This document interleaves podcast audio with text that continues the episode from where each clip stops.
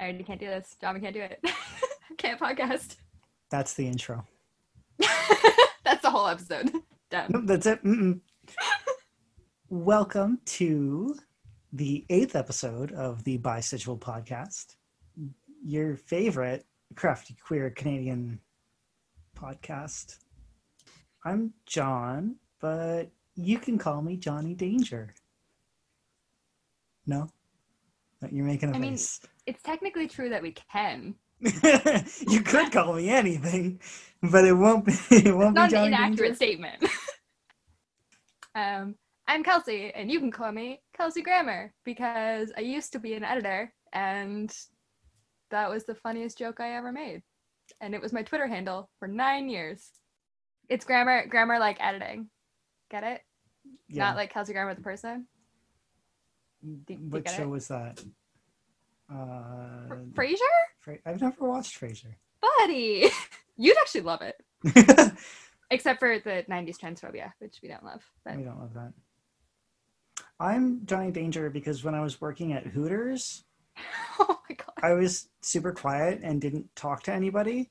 So the joke was that I was a serial killer, and they called me Dangerous John or Johnny Danger. I mean, you do have that goatee now, so At my next job, um, I was super quiet and didn't talk to anybody. There's there's like a trend here. Mhm, Um, They thought I was a narc, and they called me Officer John. uh, and At look my- at you now with a podcast talking about. At my everybody. next job, the owner's name was also John, so they decided they couldn't have two Johns. So I became John Jr. or JJ. Oh, I don't like that. I mean, JJ's fine. I mean, I, I got so used to being JJ because I was JJ for four years. I mean, I still am JJ to some people. That's weird. It's weird that there are people who exist in the world where your entire identity Is isn't you JJ? anymore. They don't It's, like, they didn't so even static. they didn't even know that it was John. That's really funny. They didn't know where it came from. They didn't know what my name was. I was just JJ. Well, maybe that's why you didn't talk to anyone because none of them bothered to give shit and learn anything about you. Well, no, that came with the not talking to Oh, yeah, fair. Yeah, yeah. Chicken and the egg. Anyway, um, do you want to know? This is great. Do you want to know what character from Shrek you are based on your horoscope? I'm gonna get so fucking roasted, aren't I? When do you ever not get roasted? Am I the onion? no, no, Who's sad? Shrek? Am I Shrek? no. Really? Really, Aries was Shrek. Yeah, all right. You're gonna, you're gonna be so upset. I mean, like, I, I'm so, I'm so sorry. It's I- so funny. Oh my god. Who do you think it is? Who's the worst character in that movie? Lord Farquaad? Yep. No! The write up Why? is so good too. The write up is Lord Farquaad is overall a terrible person. Fuck off. Sending other people off to die on quests while he basks in the resulting glory. Being a cancer, he easily develops bitterness towards those who slight him or his ego, for instance, when people refer to his height insultingly. I do get bitter. Farquaad is fickle minded, seeing as he only cares about things that affect him directly. He discards anyone or anything he finds once he finds their utility has been diminished. He also is extremely possessive about his property. For example, when Shrek tries to rescue Fiona, Farquaad clearly implies that she belongs to him. That's such bullshit. I hate that. That is that is utterly inaccurate. I am non-monogamous. Quite specifically, don't feel that people are property. I do bask in glory, though. That is true.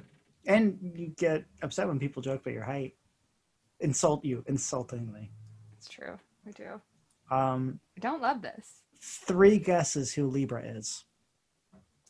Keep in mind that it's not just the first movie; it spans across. Puss in Boots. Really? so- that would have no. been so good. It's uh no, it, it's Prince Charming. I wish people could hear my face. Prince Charming is a boastful, pretentious man whose mother's creepy devotion towards success has left him expecting the world to revolve around him.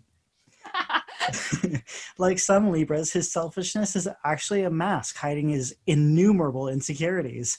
This is obvious from the way he acts around Fiona and the other princesses. Uh, Prince Charming rarely shows signs of intelligence, given that his brain space is mostly taken up by fawning thoughts of himself. Uh, for example, when he tries to trick Fiona into thinking he is Shrek, but fails to emulate Shrek, Shrek's body movements as he believes that the appearance changes enough. How does that feel? I mean, guess who else has a innumerable insecurities? Nah. Why are yours always pretty but dumb and mine is short and shitty and sad. and sad? Was that a good one? It was like the first thing I came up with today. Personally, I hated it, but sure. Okay, what what you've never picked one. I've only I've always picked them. Hmm, that's true. Well, I did find our associated Veronica songs. Cancer being Revenge is Sweeter Than You Ever Were, and Libra being popular. yeah, makes sense. All the Veronica fans that listen to us are going to love this. Speaking of being sad, I had a CBT appointment today. How did that go? Fine. He's so earnest. Like the doctor, he, like he's just so genuinely earnest and like so very much wants to give me skills to be okay. And like, but also he's so annoying. and then so we went through the um the like thought breakdown, thought process chart, which is like where you have a problem or you have a situation and you write it in the one column and then you write down how you're feeling about the situation and then you write down no you write down your mood and then you write down your feelings about the situation and then like the automatic thoughts that you have and then you write down the um the evidence to support those automatic thoughts that you had and then there's evidence that doesn't support the automatic thoughts that you have and then you reevaluate mood. Or no you you use the the evidence to find a more balanced thought and to like kind of reframe the way you're thinking about the situation. And then after all that you reevaluate your mood. And so it's just like flowchart process thing. And he was just like he was having such a great time with this and he was like super excited with my answers and like how insightful i was and how i like had a huge like total grasp on how I was feeling and differentiating like moods versus thoughts and like that thoughts are not facts. And he was like, this is going great. This is going great. And then we got to the part where, um, and so then we got to the part where like you need the to list all the thoughts that support all the facts that support your negative thoughts. And I had so many. And he was just like, oh, oh, oh, okay okay, well, this is okay. We can we'll just have a whole bunch of good ones. It'll be fine. I'm like, okay, buddy. Is he like fresh out of school and he's just no, like... he's very old. he's been he's he's practiced in I think four provinces and like three countries. He's been all over. Um and he just so genuinely wants me to be okay. Oh, and then we got to the we got to the like okay so like here's the part where we like disprove all your negative thoughts. I'm like no. yep.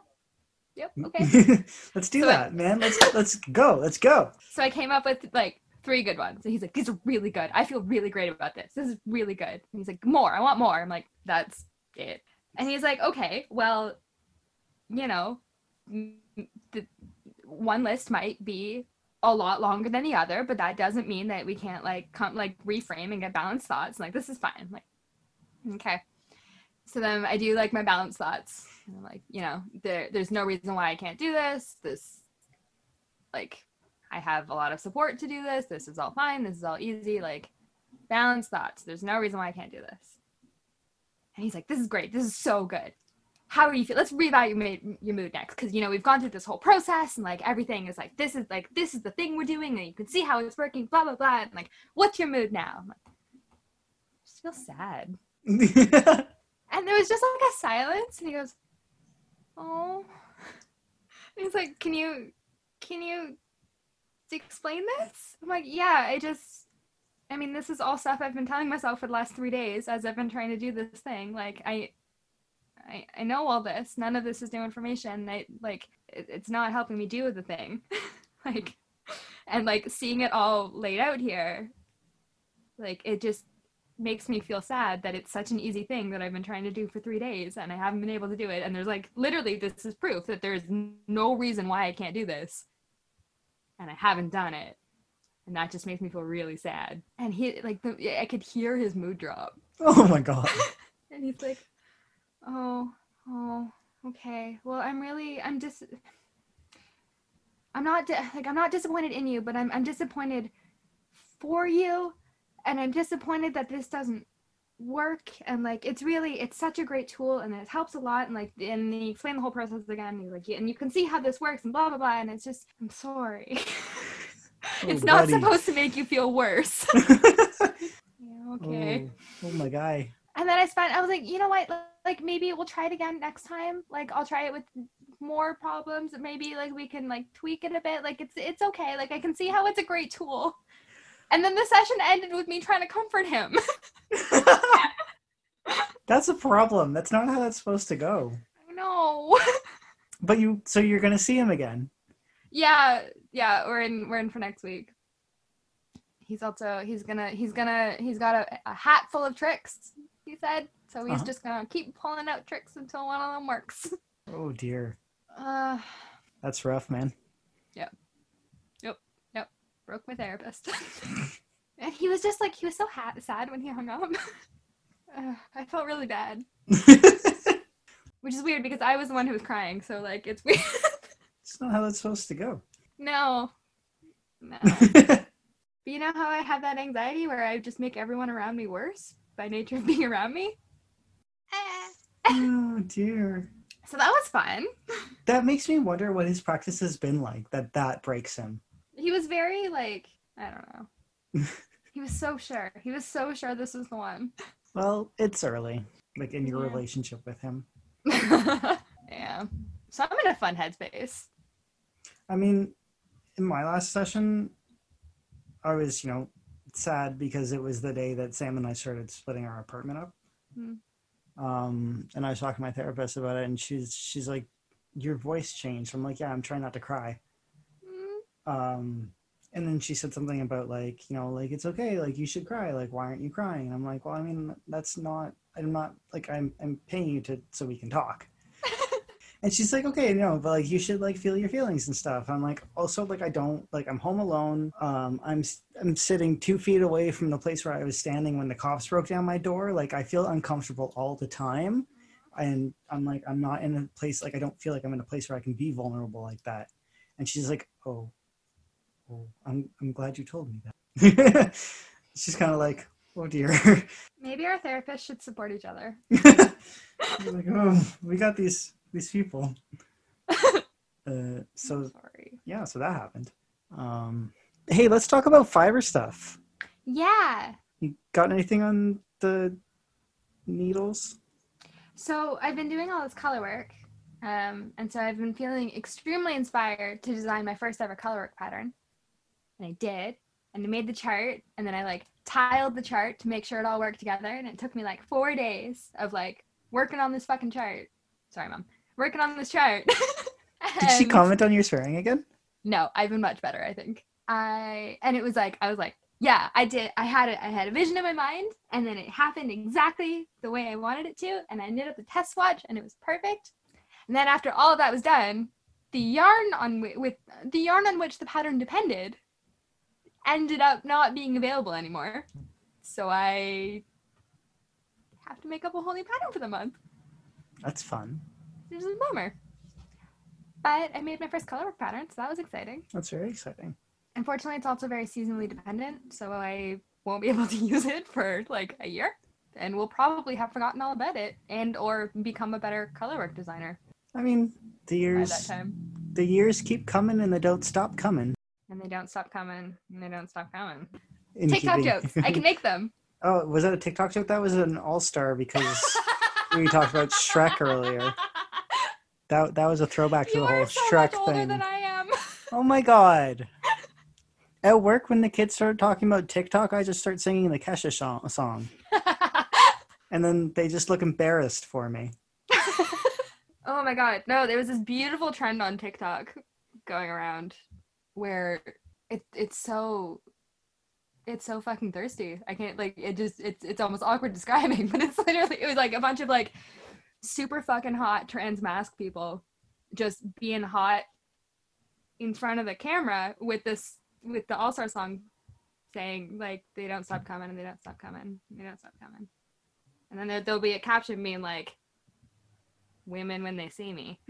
How did I miss this? It was great. It was really I want to ride the thirst train. It was very great. I almost downloaded the app. Good times. Hmm. Do you have any FOs? Um, right. That's what Secret we're here projects? for. Yarn stuff. um, no, I'm still working on my spooky sweater. Mhm. Your secret sweater, that, your secret project from last week that we're not talking about. Super secret spooky sweater. I can't wait to show people. I'm so excited about it. Um, and nope, that's it. I did. I spent this last two weeks designing a pattern that I can't use, and then working on my spooky sweater because I've been really fucking depressed and having a hard time knitting. Fair. Yeah, I've Yeah. barely done anything in the last couple of weeks. I'm still doing the Corvids 19 cowl. I'm I've gotten better at the yarn management.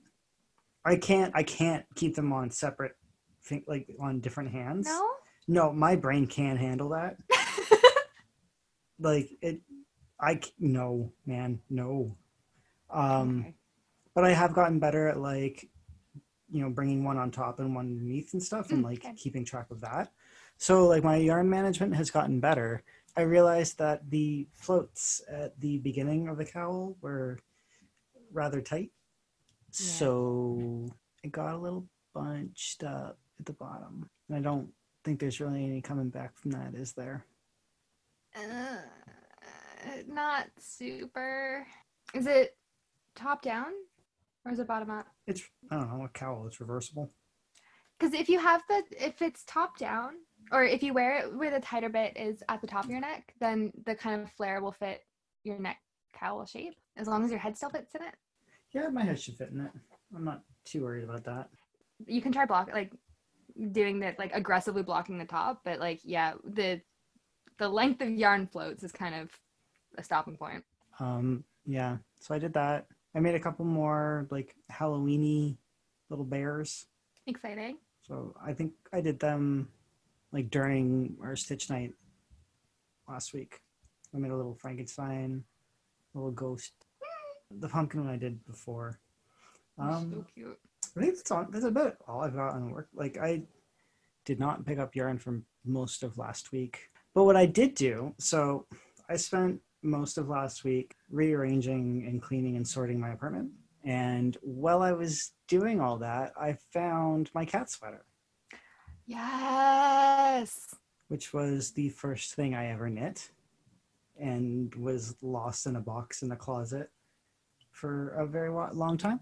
And I found it, and I pulled it out, and then I put it on my cats, and I took photos of it, and I put a photo on Instagram, and somebody commented on it, "Get a life." And that's all I've been thinking about it for the last like three days because I am so aggravated by this comment. That's that's fair.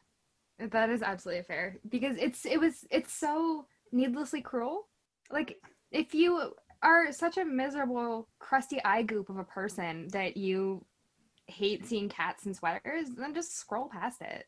Like to go out of your way to comment something like that is just so intentionally and aggressively Needlessly mean.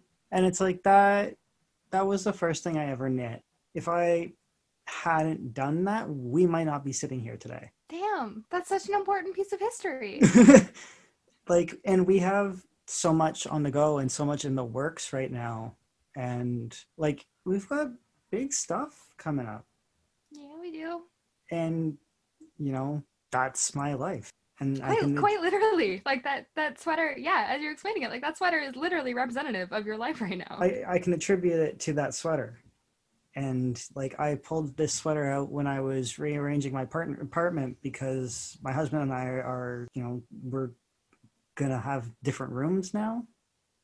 And like we're still together and stuff, but like it was a big change and it was difficult and scary and a whole bunch of stuff and I posted a cute picture of my cat wearing a sweater and it just was extremely demoralizing because like there's a bunch of other comments on it being like, "Oh, this is so cute."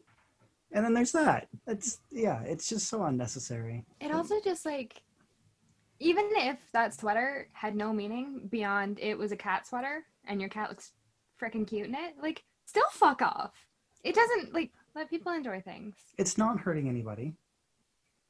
You know, I I I work 60 hours a week for most of the last year. Okay, I made this 6 years ago, 7 years ago. I was still also working like 60 hours a week at that point. Like so what if I took a couple hours out of my week to make a fucking cat sweater? I learned a new hobby. I learned a new skill. And it's also like it's so I don't know, at least I find it so intimidating. I've been knitting for years and I'm I'm I'm, I'm pretty good at it. um but like every time I post a picture of an FO, I'm still slightly nervous. So like what if everyone else can see the mistakes I, I make? What if this actually what if I made a huge mistake that I didn't see and everyone else sees it? What if like this doesn't live up to what to the level that people think I should be at? Like it, it's it's just you you pour so much time and effort and passion into things that are handmade and it's really intimidating to put them up online and especially early stuff where I mean it, it was adorable. It was it was a little bit janky. It's super janky. it started out as a hat and then I got bored making a hat and I was like, I wonder if I can make a cat sweater and it turns out that I could. and like it's especially intimidating putting up like early work which is a little janky and like nobody has any right to disparage you for that and it's like that's also yeah it's like my greatest fear that i'm gonna put something up and people are gonna be like what are you doing wow, with you your life? suck. Yeah. And it's yeah like you don't always know the context behind something you might see on instagram. You don't know what's going on in anybody's life when they post stuff on instagram if it's just a snapshot like that right? Like I don't, it just i don't know. Remember that the people on the other sides of the photos are people and your words can have an effect on them. Mhm. I don't know. I'm just, I know. I spend more time on Instagram now than I have in a while. And it's just kind of like watching the way people engage with each other and stuff. And it's just like, it's so needlessly rude. it is And, you know, that's not the experience that I've had in this community. And I'm sad that it's coming from my family. yeah. So it's, just, I don't know. It's demoralizing. And I, I don't want to see more people do that. And just don't be shitty, man. That's like the golden rule. shitty. why is that so hard like it just i'm so tired of cruelty and i'm so tired of people who default to cruelty and i just i just want to put more kindness out in the world to counteract it as much as i can Yeah. I hope that every person who picks up one of your little bears like is so happy. Yeah. And it's even just, you know, posting a cute photo of a cat. Maybe somebody scrolls on it on their timeline and like, there's a cute picture of a cat. It makes me happy every time I see it. I keep I, I seek it out. I, every once in a while I'm like, what's John's cats up to? And I go to your profile, I'm like, oh, they're still oh, cute. They're still cute. There's more photos of them in our Discord if you want to look at pictures of my cat and other cats in the Discord yes, in And- clothes. in clothes. You know what else is on our Discord? What? Emojis that are hearts in pride flag colors. Oh yeah, those are so fun. I've been enjoying them immensely. I don't think I think the bi heart gets used the most. I need to make like a conscious effort to use like the trans heart more often. I I use if I know their orientation or if they mention it, then I use the the associated heart. And if not, I try to use the rainbow one to like not presume. fair, fair. Um, but like the bi one, it's so good. Use it on everything. It's a good color scheme. There's also a Pikachu emoji, Oh, I love that one. um, a Furby emoji, a whole channel for photos of cursed Furbies. Which I learned how to turn off notica- notifications for. Thank because I would just like see on my screen like, oh, you've no notifications from the Discord, and I'd swipe it and it would open. And I'd be like, ah! Why? Ah, the one, I made this thread so I wouldn't have to look at your cursed shit. the one without fur is so good. Oh, Ugh. Um, but speaking of the bi hearts, you know what else is bi? Me, Yep. you, Yup. this week. Yup. Wednesday is Bi Visibility Day. It bi visibility week starts today and goes until it culminates on the 23rd in celebrate bisexuality day. I Yeah. Wikipedia today. Nailed it. Yeet. Should we talk about bi shit? Let's talk about bi shit. Bi facts. Bi facts. Tell me some facts about bi. So since it yeah, since we're we're in Bi Visibility Week, we thought we would share some facts. Bi facts. It's like rock facts. From Over the rock Garden Wall. What? You haven't you haven't seen Over the Garden Wall? No. Buddy. Okay, guess what we're doing this weekend? Watching Frasier. No, Legally Blonde, then Over the Garden Wall, then Frasier.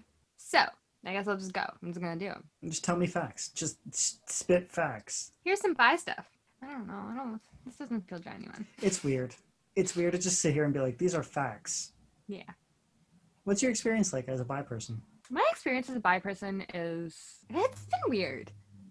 I it's been it's weirdly become tied into my I don't know if this is the right I don't know if this is the right phrasing for it, but like gender expression kind of like I've like my my assigned gender has always felt accurate. I've never questioned that, but like the when I thought I was straight, like my high school experience was like very much performing high like high fem stereotypical femininity because I thought that's what straight girls were like.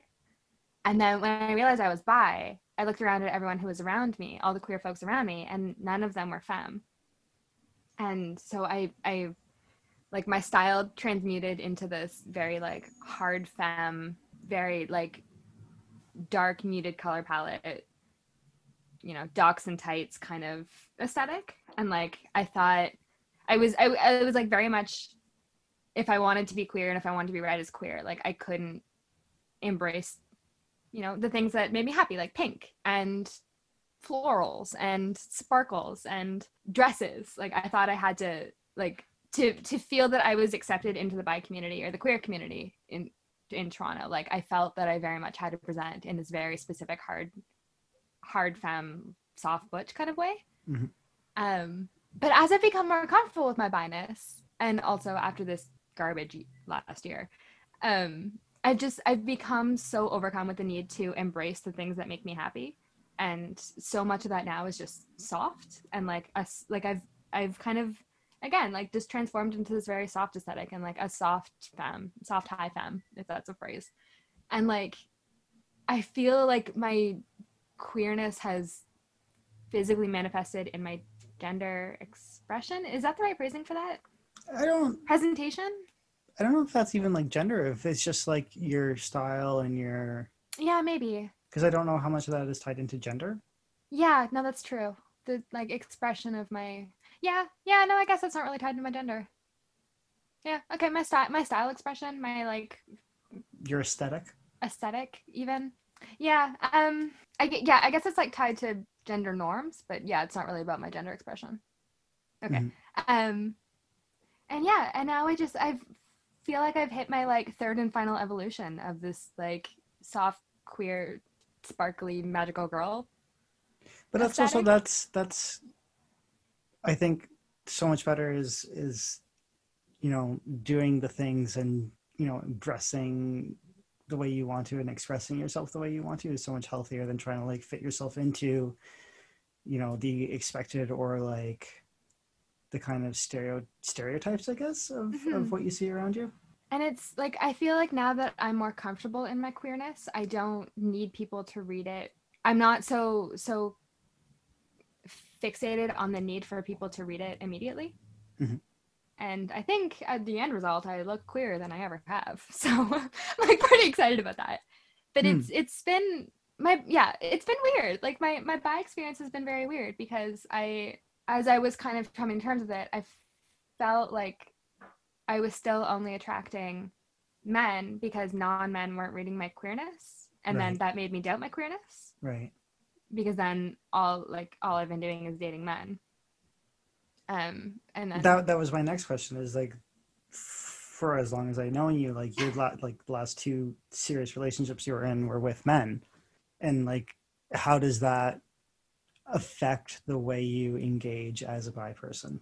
I mean, like being non-monogamous helps. So then I was like, I've been, because I've also had like I had non-men partners that were also long-term and serious, but they weren't the ones that people read as my main relationships, which is against my principles within relationship anarchy, but does like that doesn't affect how people read them, Well, I mean, you got a couple of gals being pals, aren't we just? but Um, like, how much of that is is people reading what they want to read into your relationships, and less about what your relationship is or how how you express a relationship with another person is just we live in a heteronormative society and people see a couple of female presenting people and be like ah yes gal pals. It's it's a it the way people relate to my relationships has also been an extremely odd experience. Like when i'm out with a guy or someone who is read as a guy like people don't look at me. People don't like I, I feel like i'm finally invisible and i'm like out and i can just be in the world and no one is paying attention to me. I'm not gonna get catcalled. I'm not gonna get like no one's gonna come up and hit on me. I'm not gonna be followed. Like it's just this weird security buffer where I can just exist. Mhm.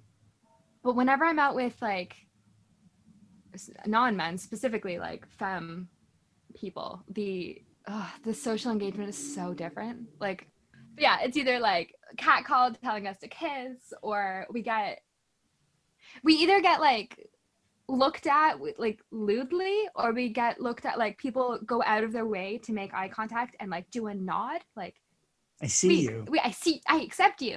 It's Mhm. you're gay and it's okay, which also feels really weird, unless it's from someone who is also like obviously queer.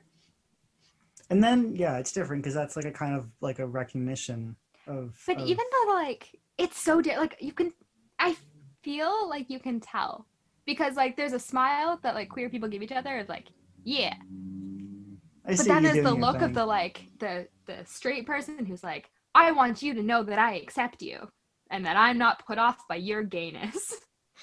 And I fucking hate that one. yeah I don't know. So yeah, it's my my bias has been caught up in a bunch of other other external stuff that has like made the whole experience a wild ride. Because and it's also yeah, I don't know. It's just been been a fun, it's been a fun time. I'm glad I'm in my 30s and now I'm old and tired and I don't have to try to figure out my sexuality anymore. Like I'm glad I'm I'm, I'm good. you're pretty settled on it Yeah, I like it. This is fine. Okay, so this leads me to my next question: Is why bi? Why not pan or um, omni or Polly poly, polysexual, as opposed to polyamorous, as opposed to Yes, that is a very good question. Um, they all they all kind of mean very similar things, but I think that they can mean very different things to different people. And mhm. I bi was the word that always felt right. Like as soon as I learned that it was a word, I was like, "This is this is my word." It also objectively has the best flag. this is true.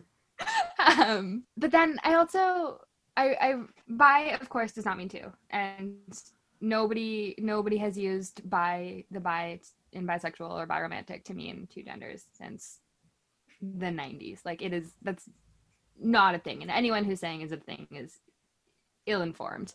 Mhm. It's yeah, it's what your gender and others. Yeah.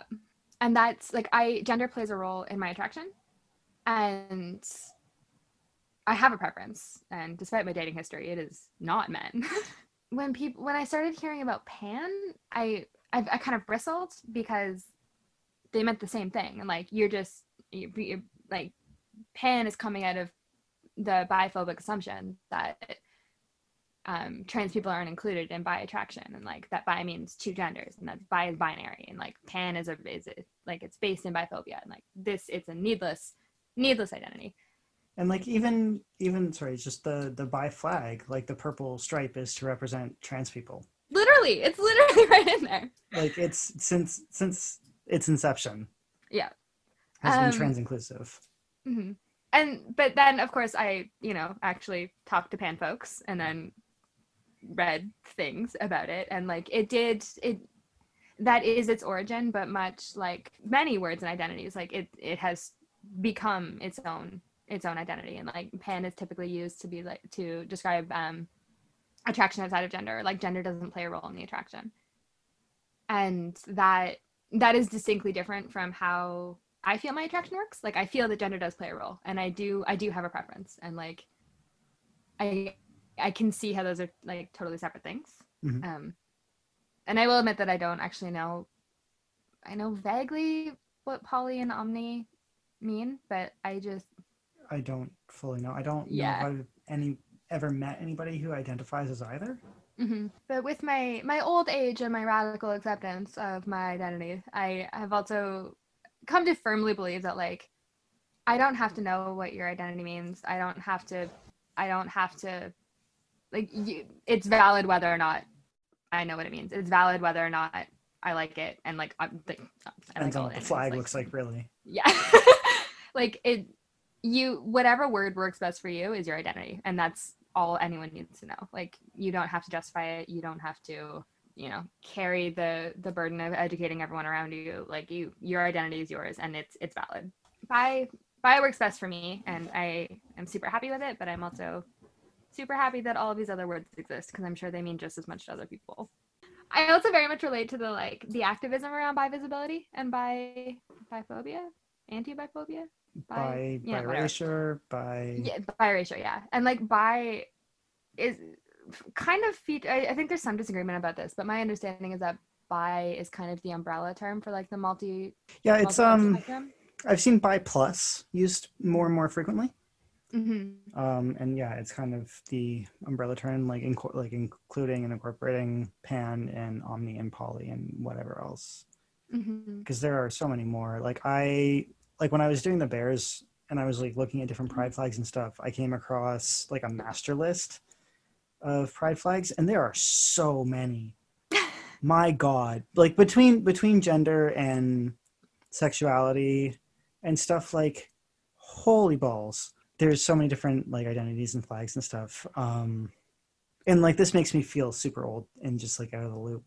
but it is Um, a like isn't that also such a beautiful thing it, that, it like, is because there's all so- these it's like there's so many different words you can use to describe yourself and there's more and more every day and it helps you find people who identify similarly and like just being able to build a community around that and like have that kind of a label for yourself because sometimes it does help to have a label and it sometimes you know it's validating in a way to know that this is exists and has been recognized and you can use it as a, like a point to, to As like a form a connection. Yeah. Form a connection with with other people.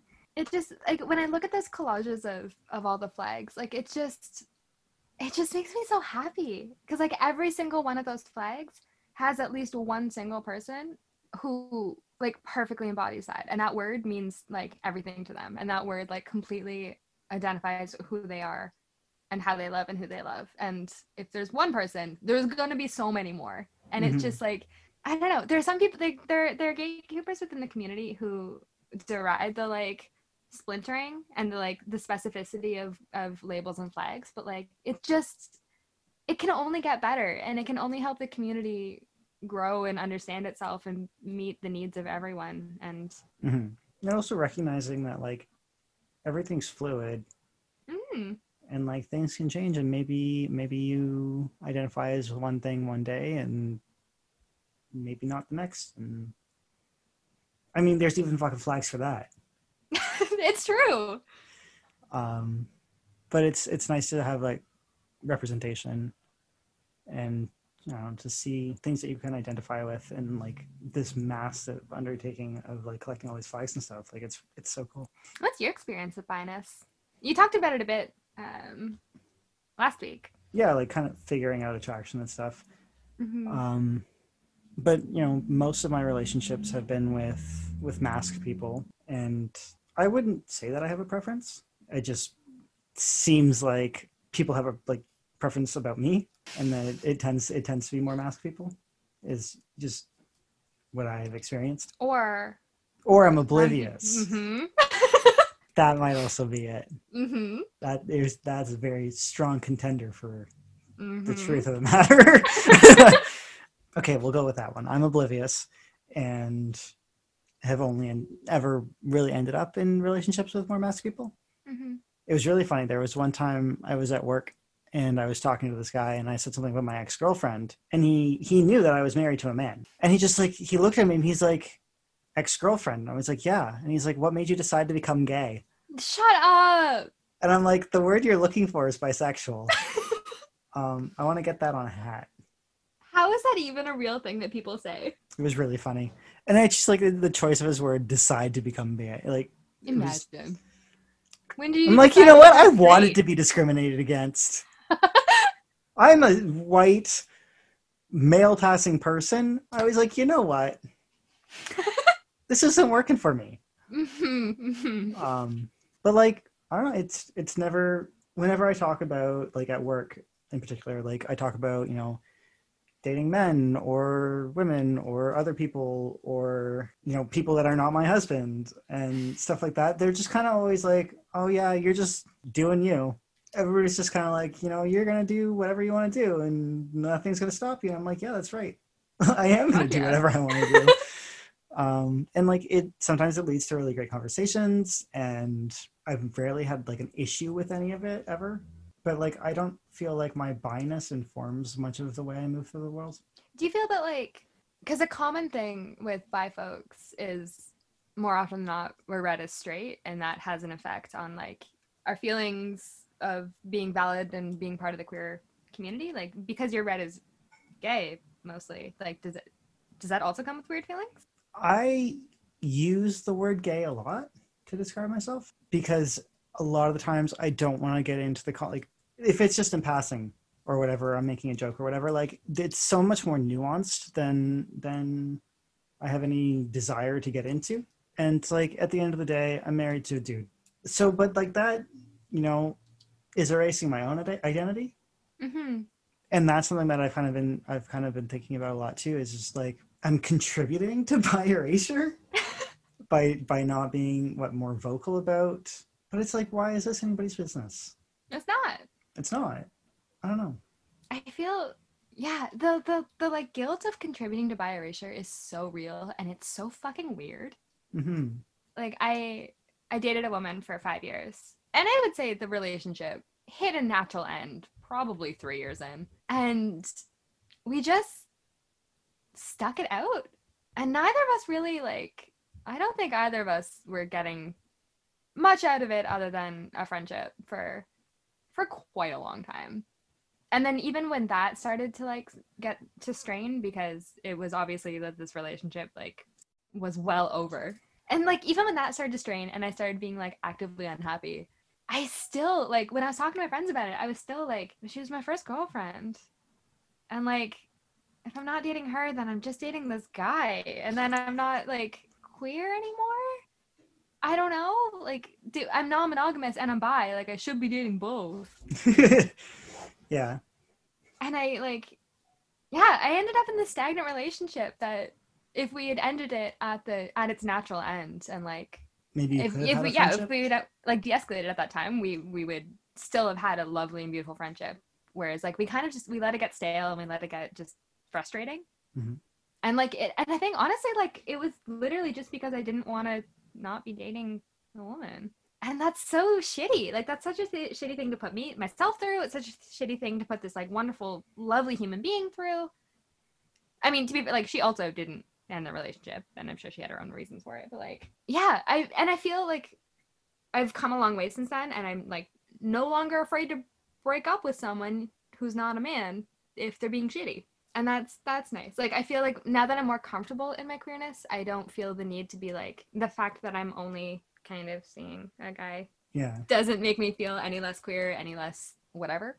Hmm i don't yeah i, I feel like less like i need to prove anything now and i've i've relieved myself of the guilt of bi erasure which has been healthy and nice.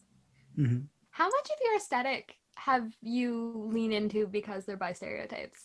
A lot of them I didn't even realize were bi stereotypes. Really? Yeah. Like last year when I was wearing like the funky like printed button and stuff, that had nothing to do with the bi stereotype because I didn't know that it was a bi stereotype. I just That's thought they were funky. perfect. Um like flannels, I just wore flannels. Um and like my sister described my aesthetic as um hipster dad. 100%. So accurate. So like that's kind of what I was more leaning into without realizing that much of it was like bi stereotypes. That hipster dad is the bi aesthetic. yeah i had i had no idea because like i i wasn't in any bike like i wasn't in any bi facebook groups or anything Hmm. i had no real exposure to any specifically bi communities because like I, i'm not particularly active on facebook or anything like i don't i'm not active in online communities um, Except for your own. except for my own so like i had no exposure to anything even remotely bi learning the bias stereotypes and just being like oh yep that's me is it's been really funny and interesting so yeah like it it like my my bias has not really informed my life much at all really That's so funny. You just like be i'm a bi stereotype i just had no you idea are. i just had no idea Which is also like how these become stereotypes because a bunch of us dinguses do are it. just, just doing it. Because we're all just trying to figure our own shit out and try to like look gay but not too gay but also not straight Mhm. or And- whatever. there's um in Alicia Elliott's book A Mind Spread on the Ground, there's um an essay in it called On Seeing and Being Seen. Hmm. And just like the title of that essay alone, I wasn't able to read the essay because I read that, like the title of it, and it got so stuck on it because I often don't feel seen, specifically as like a trans person. Mhm. I don't know. I don't know how often I'm read, read as trans, and like I see trans people come into work, and like I I don't want to say that I know, but like, and I wonder if they read me, Oh. And so yeah, it's just kind of a weird place to be. So when I when I saw the title of that essay, like that just got so stuck in my head, um, and I think that might also kind of just you know be a bit into like the bi stereotypes and stuff. It's like because you you know wear these plaids and flannels and stuff, and you see other people wearing it, you're seeing and being seen. It's a really lovely way of putting it. Hmm. Yeah. I'm totally the opposite. And once I learned about bi stereotypes, there was already a bunch that I fit into, but then like the sitting like a weirdo, I've done that my whole life. But then the like the denim on denim and the cuffed pants, like I just saw all of these gorgeous selfies from all of these gorgeous people looking so bi. I'm like, I want to be that. so like you you learned all the stereotypes and then just like leaned into it. yeah. And I totally do. Like, and I I want like, yeah, denim on denim is never a thing I ever would have done before, and now I'm just like, fuck yeah. Hmm. bi and I want like other bi people to see my weird mismatched denim on denim and be like, You're one of us. Bye. Hmm. I mean, like I wear jeans all the time. Like I only own jeans, and like I've I've only ever owned jeans. It's this it's the specifically the the cuffing of the jeans. Mm. Which never because I like usually like my pants are always very tight. Like there's never really a need to cuff. But then I saw all these people with the cuff pants. I'm like, oh I can do that. I can this looks this looks great as shit. I'm gonna do that. when I was cuffing pants, it's because they were too long. See, even back when the like in middle school where the style was to have pants that were way too fucking long, I still didn't cuff them. I had my like very wide bell bottom type pants, and then they were like going under my Phat Farm sneakers as I was walking. And you just like rip chewed the shit out of the back of your jeans. Yeah. Oh my god. Every single pair of jeans between like grade six and grade ten. Oh, it looked like I was chewing on them. Mhm. Yeah. So cuffing. If I had known back then, I definitely got the bi bob before I knew it was the bi bob though. The bi bob. I've never had a bob. I remember one time when I was in grade nine, I cut off all my hair and dyed it pink I did that in grade nine too. for the like right for the beginning of school year. Yeah. Um, and then I went into work wearing into work into school I've been working for too long. I went to school wearing um I wore a skirt and fishnet stockings underneath. with, Damn. like my black chucks. and my teacher, like my homeroom teacher, asked me if I lost a bet. Oh, fuck off. It's because it was the first time that anybody had ever seen me in the skirt. That's that'd be a great look though. Fuck. oh, it was so cool. Um, he was very confused by it. I think a lot of people were. Mhm. I was, because I was trying to perform femininity in the pop punk way I had. I can't picture it at all. Huh. There's there's no photographic evidence. Yeah, fair. I went the complete opposite in my grade nine debut, and I cut off all my hair, and I had this like, you know, that it was like a, it was like a pixie cut, but like a little bit longer, and so it was like kind of long in the front, and then it was like short enough to be like spiky in the back. Like Kate from Jon and Kate plus eight. You can fuck all the way off. Am I wrong? no, I did it first, and it was way cooler, and it was bright pink. And then I wore a um, baby blue matching tracksuit with a it was a it was a fold down waist that all the pants had back in the 2000s. So Mhm. they were like sitting real low. And then I had a, matching tracksuit jacket that like sat above my hips. So it was like real short. And then it was just like and then I had the hood up because I was like so cute and cool in my matching tracksuit in my first day grade nine. Such a dork. Um, but no, it's funny because we were talking about. I think you messaged me earlier about this, but um, the performing femininity as it relates to autism. Yeah. You Yeah. Talk a bit about that. So I've been having like a lot of autistic feels. I mean, I always have autistic feels. Feelings about autism specifically. Um this past week because I've just I don't know. There's been a lot going on. I've just been I've been doing a lot of introspection. And then I saw this thing on I follow um Elwood's core in the Delta Universe on Facebook and it's my favorite fucking feminist communist anarchist page. Love it. Love it so fucking much. And someone posted not someone the moderator. They, they posted a um tumblr post from someone who had cannoned elle woods as autistic? Elle Woods from legally blonde. And i i so love my favorite thing about identity-based communities is their propensity to adopt characters and to to explain characters in new lights. And like the the the the headcanon as Zuko as autistic like changed my life and changed the way that I related to that character and I related to the show um Avatar: The Last Airbender. If you don't know that, if you don't know that, like literally stop listening to this and go watch it. it's on Netflix now. Um and yeah, and so like it just someone someone posted about Elle Woods as being autistic in Legally Blonde. Um um so so basically it's it's a long post and it's a really good one and we're going to link it in the show notes so people can go read it. Um, but basically elle woods elle strictly follows the traditional rules of femininity as dictated by southern californian culture with special interests in the color pink fashion and her partner.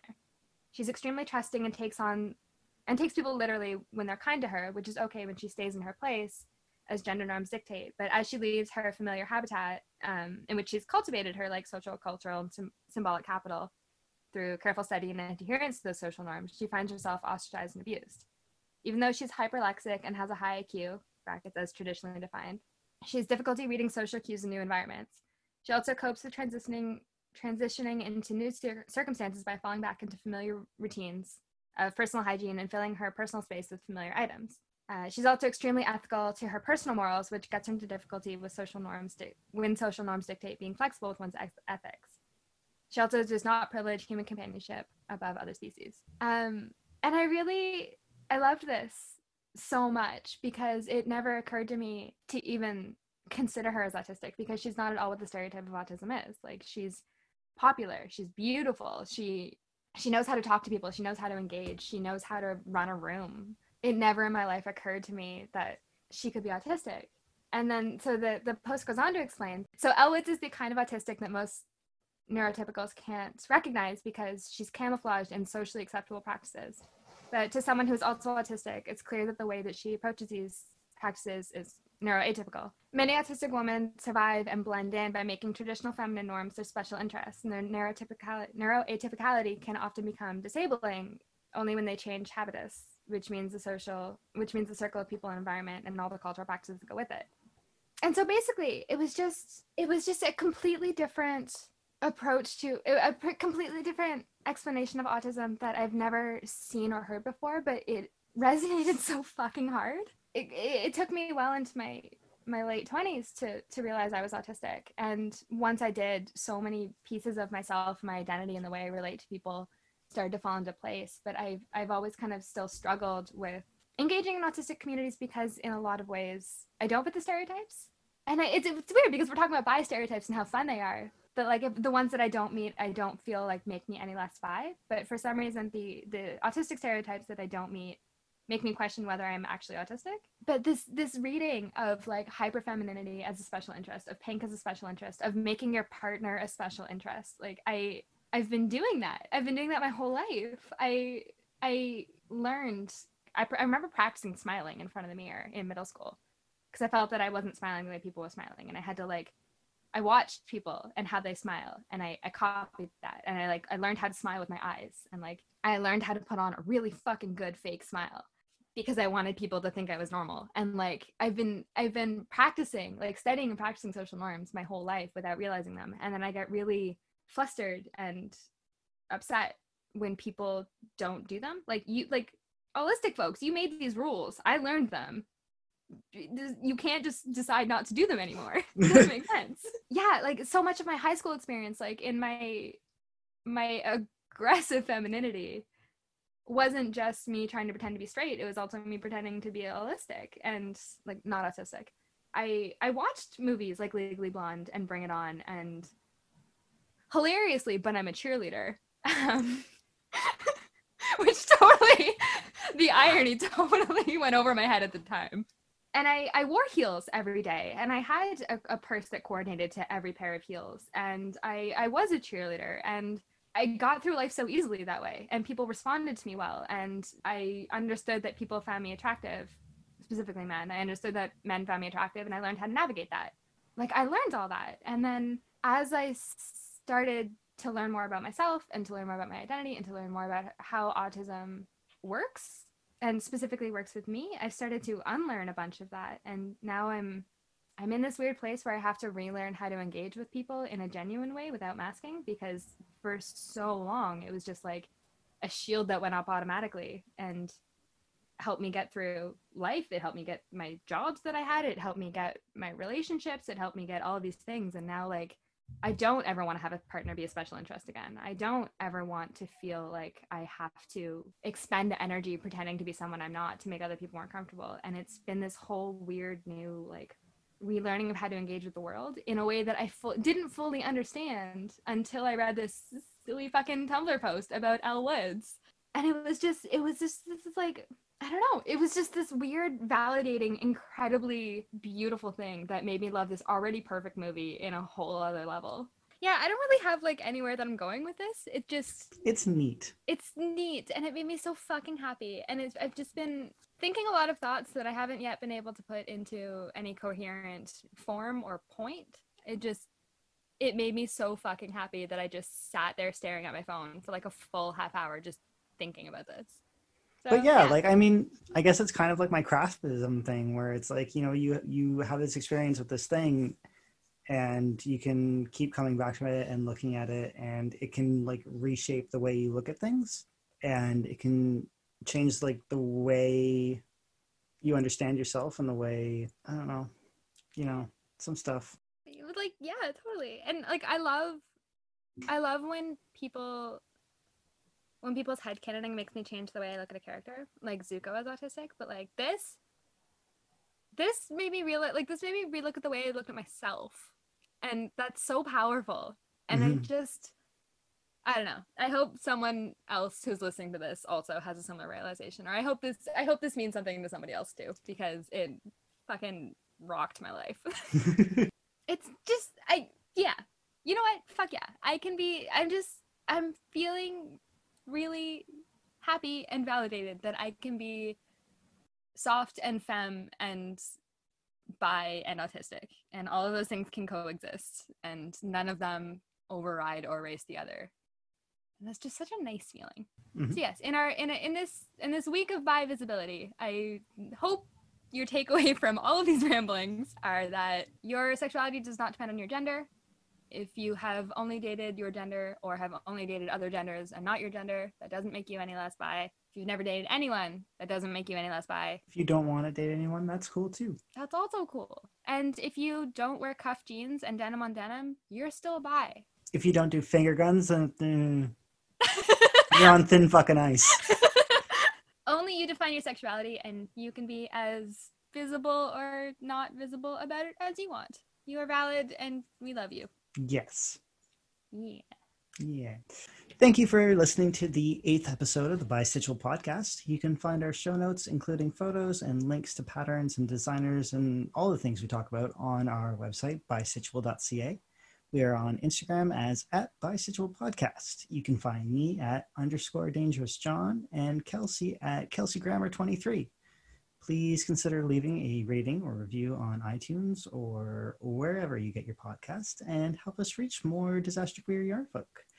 Join our discord server where you can find uh, you can find an invite to this on our website and also in the link on our instagram bio.